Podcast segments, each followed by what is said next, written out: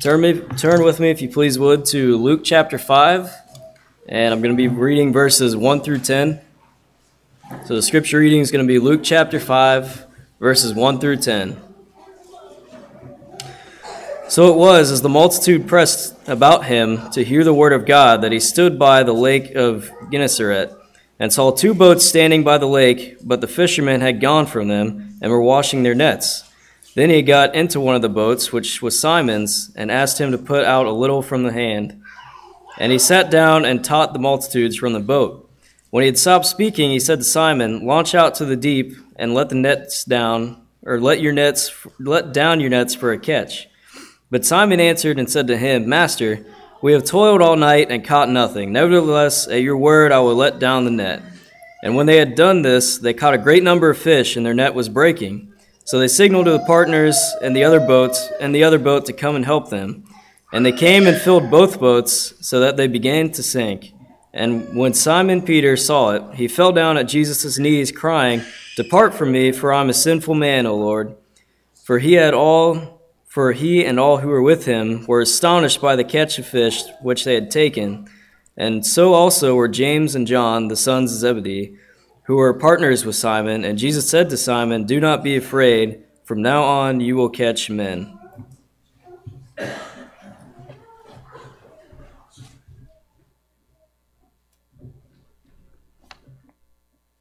You've heard of the great physician, perhaps as a designation for Jesus. We don't hear much about him being called the great fisherman until now. Jesus is in the early months of his ministry, his short three and a half year ministry, and he is walking about Galilee at this time. And he comes down to the Sea of Gennesaret, which is the Sea of Galilee. And he's on the shore in the morning, evidently, after a, a, an evening, an all nighter spent fishing. Peter and the disciples are also there. And, and he goes down to the seashore, and as he goes along, multitudes begin to gather to him.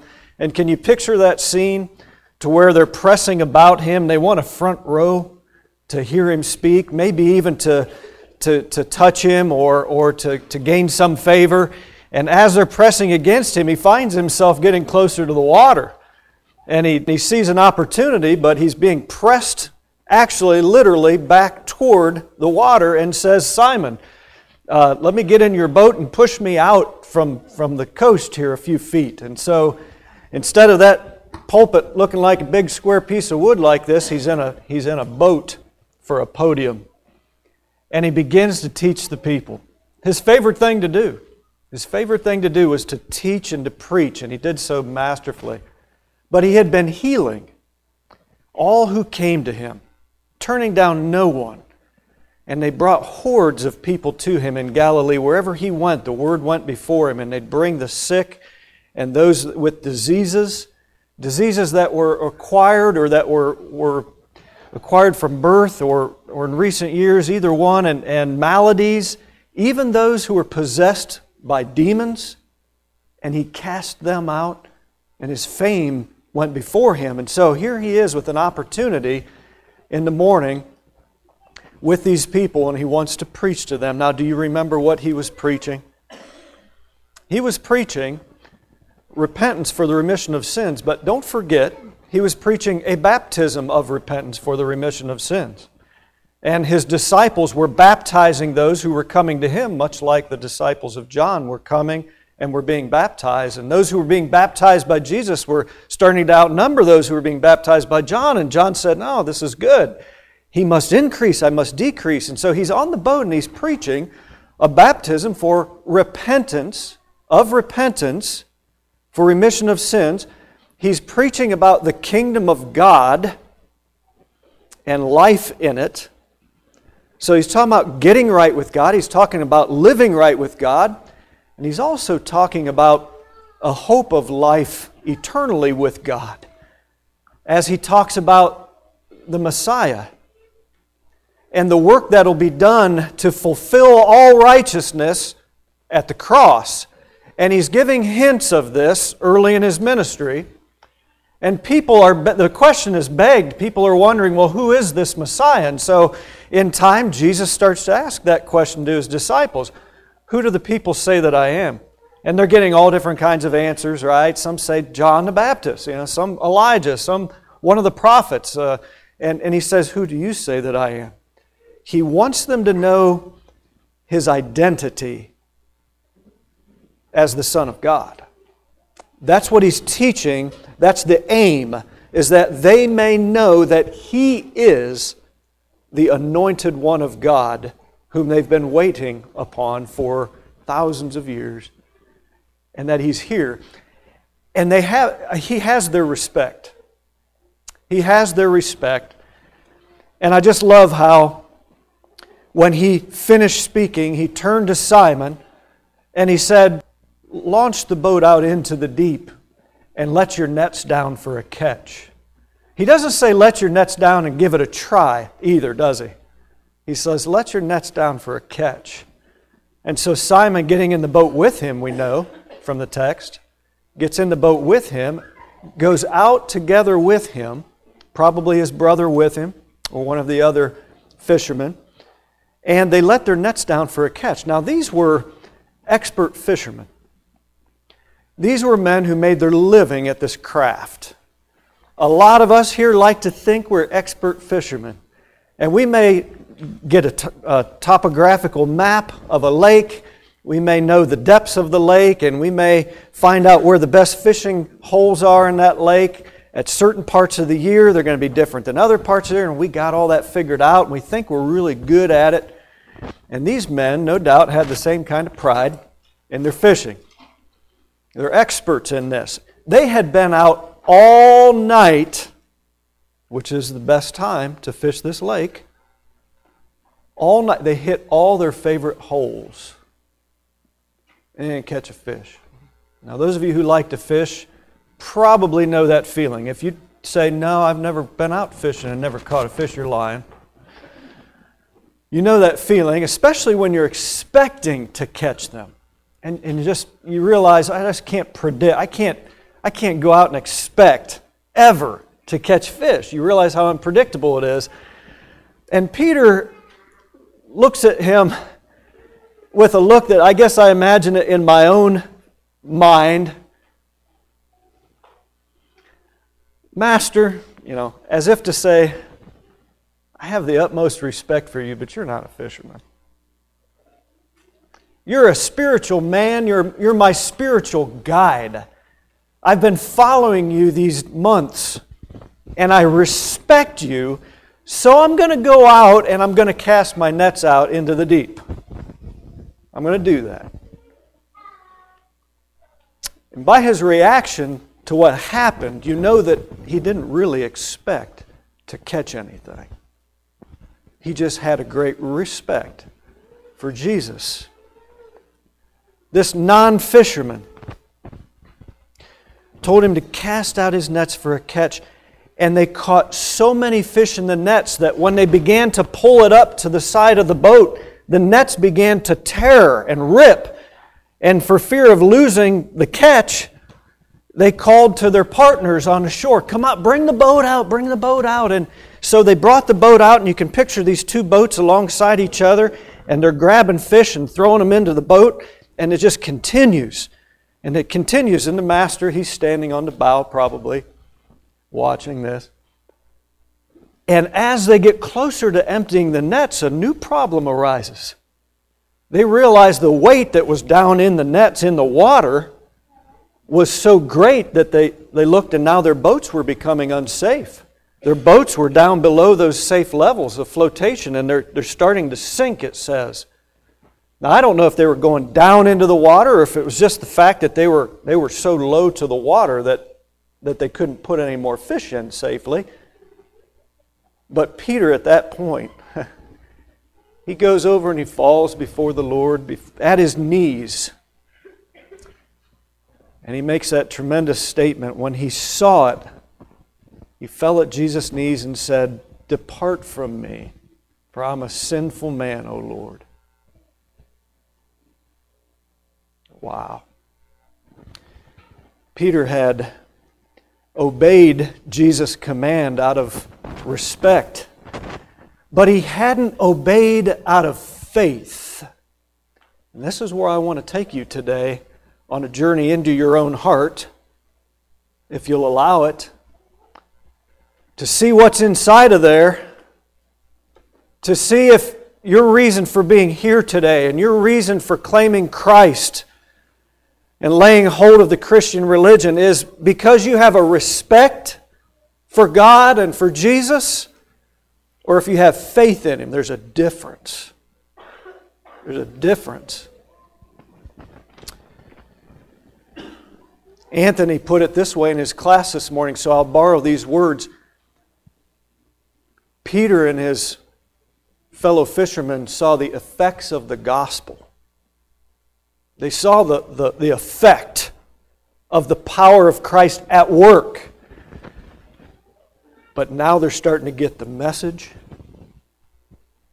He fell at his feet and said, Oh Lord.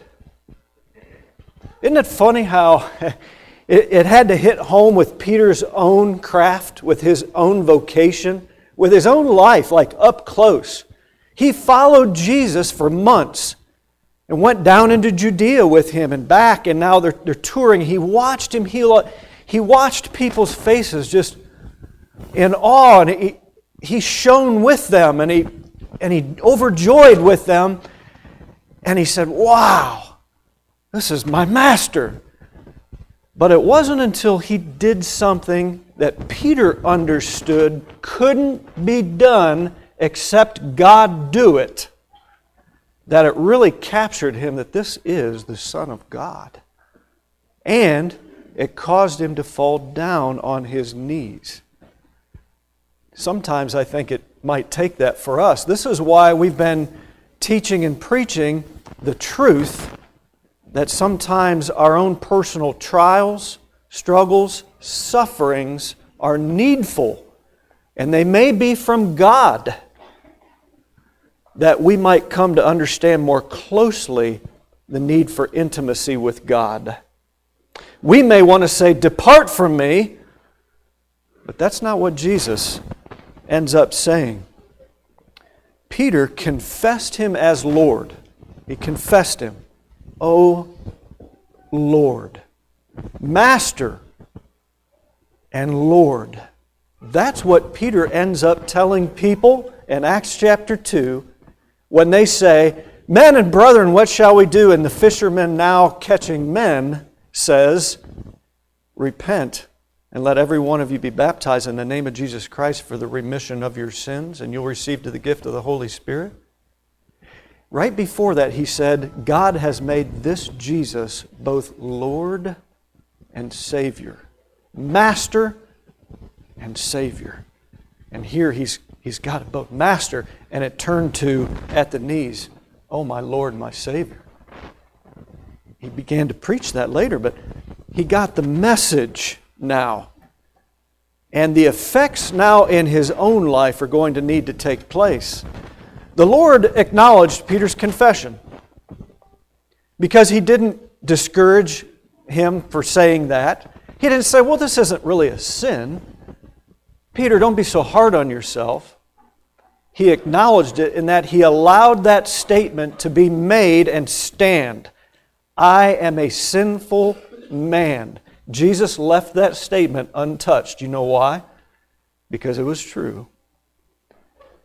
Peter's faithlessness was a sin. Many times we think about the sins we commit, and it and it vividly brings to our mind that we're sinners. But sometimes those sins of omission, for example, a lack of faith, is something that needs to be called to mind more often. Peter was acknowledging not only that the Lord was Christ, but he was acknowledging his own lack of faith his own ineptness to take this message that Christ is the Lamb of God, which John pointed him to at the Jordan, and to allow that to have its effect on his heart and to bring him to say, The Master said, Let's go let our nets down for a catch. Let's see how many we come up with. He hadn't made that transition of faith yet. Thank God, our salvation does not depend upon us, but upon Christ, or upon our own righteousness, but upon His. Amen. He might have ignored he might have ignored Peter's statement in that it was true, but he dealt with the statement, Depart from me. That he dealt with. Yes, Peter, it's true that you're a sinful man, but I'm not going to depart from you. In fact, I'm going to put your fishing skills to work. This thing that you just saw, this lesson that you just learned, I'm going to teach you how to catch men with it. So rather than confession and departure from God, God wants us to confess Him and draw into intimacy with Him so that we can take the message that we have learned and have believed and let its effects be known upon the world.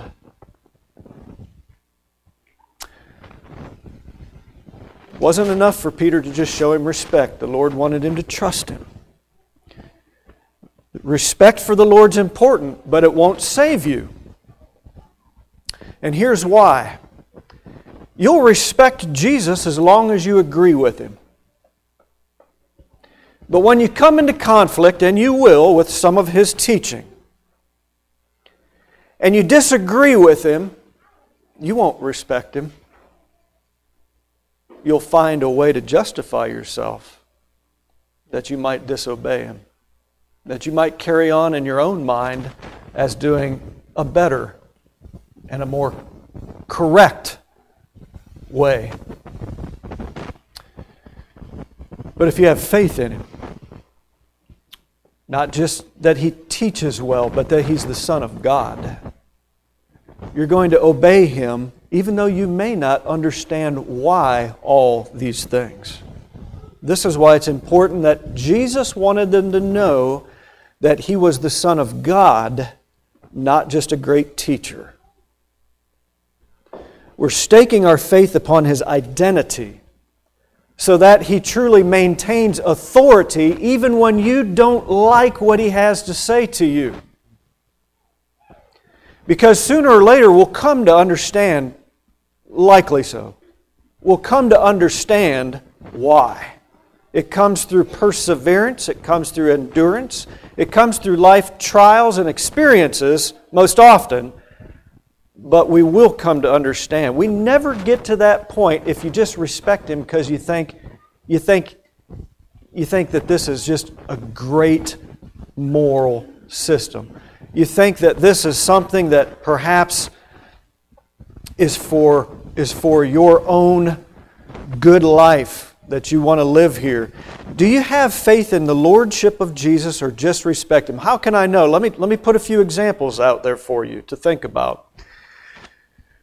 Do you participate in worship service as you are now, but won't fight in the trenches alongside your brethren, taking up the inconveniences and the problems that other people might place upon you. Taking upon those, those burdens as your own. Walking with people through their sinfulness, through their struggles, through their strife. Will you just, will you just go to church? Or will you fight? Do you stir up trouble in the church? more than you stir one another up to love and good works. Hebrews 10 25. See, we came here to worship God, but we came here to stir one another up, to love God more, and to together do good works. Which do you stir? Couples, are you Christians because of appearances? For your reputation's sake in the community, do you attend a church of your choice? Or are you building your marriage upon it? Or are you trying to help each other get to heaven? You see, there's different levels, different reasons why couples sometimes claim Christ as Savior. Parents, are you teaching your children to respect Jesus by making sure they look presentable for worship service? By discouraging and even disciplining them when they say things they ought not, when they do things they shouldn't? Jesus wouldn't be pleased. Are you teaching them respect for Jesus or are you teaching them to teaching them to trust him with their lives? There is a difference. There's a great big difference between respecting Him and trusting Him with your lives. Do you pray for help from God, knowing that He could do all things, but doubt that He'll do anything? Now, that's a respect that you would pray to God for help because He's so big and that He could, he could do something about this but it's a lack of faith. James said you're double minded if you think that he won't do anything. Are you so concerned about setting the right example as a Christian before your family, your neighbors, your friends? You're very concerned about doing the right thing, but maybe you're afraid to take risks to where choosing Christ might actually bring a breach in that relationship or at least an awkwardness that you'll have to face? Are you afraid to take risks? When your faith is put to the test before the world, how often do people see that Christ wins in your life and in your decisions? That He comes out the victor, that, that the world is overcome by faith, that that's the victory. How often do people see that when you make choices concerning your, your faith and your religious service? It may seem like I'm coming down pretty hard on some good folks. If that is the case, I hope that, that the pricking of your heart brings you to an understanding of the need to fall at Jesus' knees. But in all fairness, and in my experience, much of the time, not everyone who's disengaged from fighting the good fight is, is it simply because they're shallow or stubborn? Sometimes Christians have thrown their nets into some water that's pretty cold. Sometimes it may be you that you've attempted to serve your brethren, but it went unappreciated or maybe misunderstood. Maybe it turned into to a negative experience and your zeal was zapped and, and you were hurt by that and you're afraid to step out and make yourself vulnerable again. In your first experiences with sharing your faith, maybe your good intentions may have been misconstrued for narrow mindedness or bigotry Maybe it was misconstrued for arrogance or judgment. And so you just stopped speaking about your faith. In your personal battles with temptation, maybe you haven't gained an inch. And so you've tapered off from fighting and just resolved yourself to a safer place of, of victory. I go to church and I'm hoping that'll carry me through. But, but I'm just not a good fighter. I just hope the Lord will count this for something and you play a less public role in the army.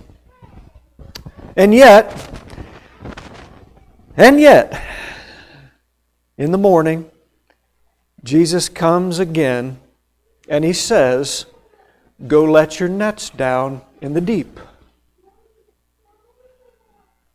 Go out into the deep. Let your nets down. Take up your arms and go back into battle.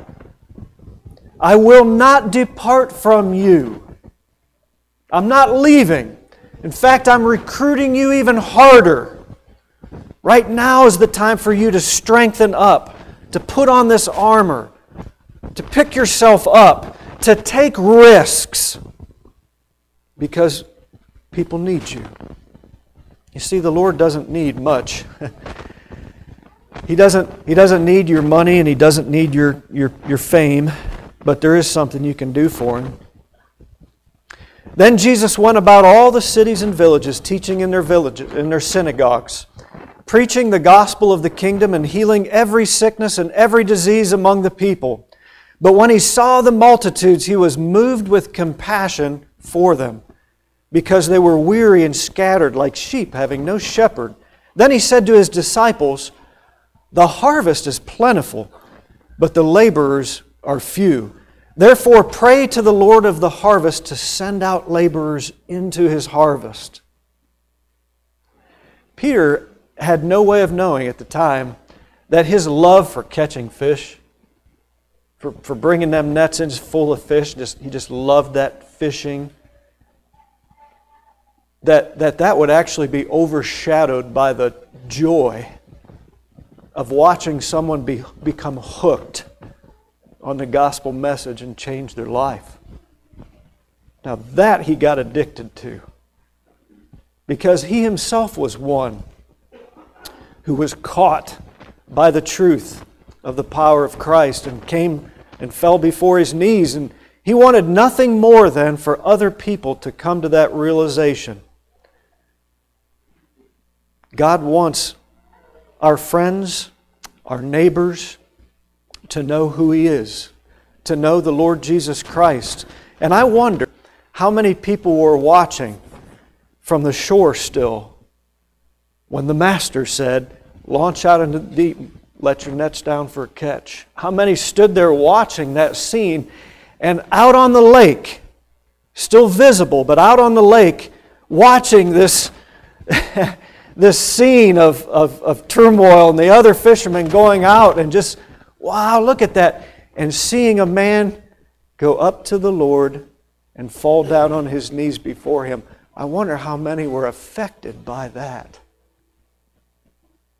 Now, that was the conclusion to the sermon from the boat that the Lord wanted Peter to know and his fishermen friends and all the people on the shore.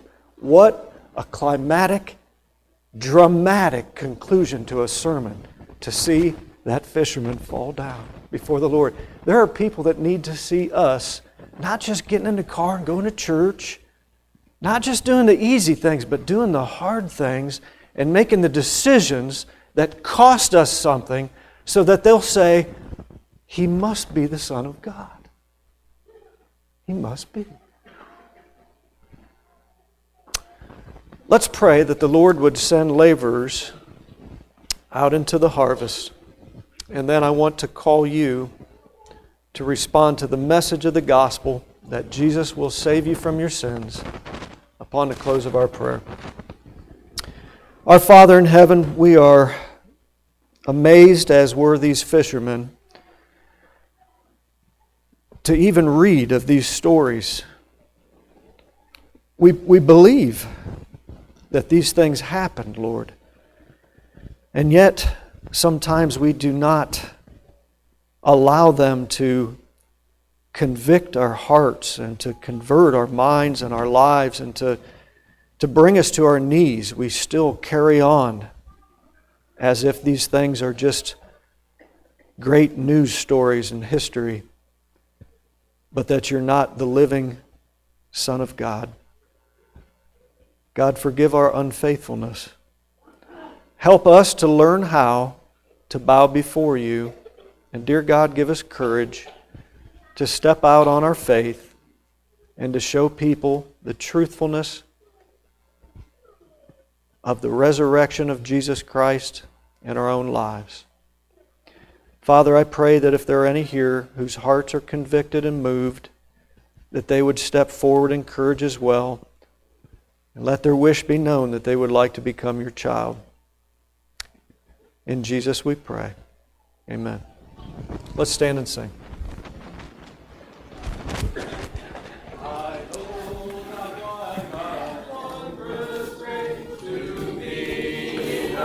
made known.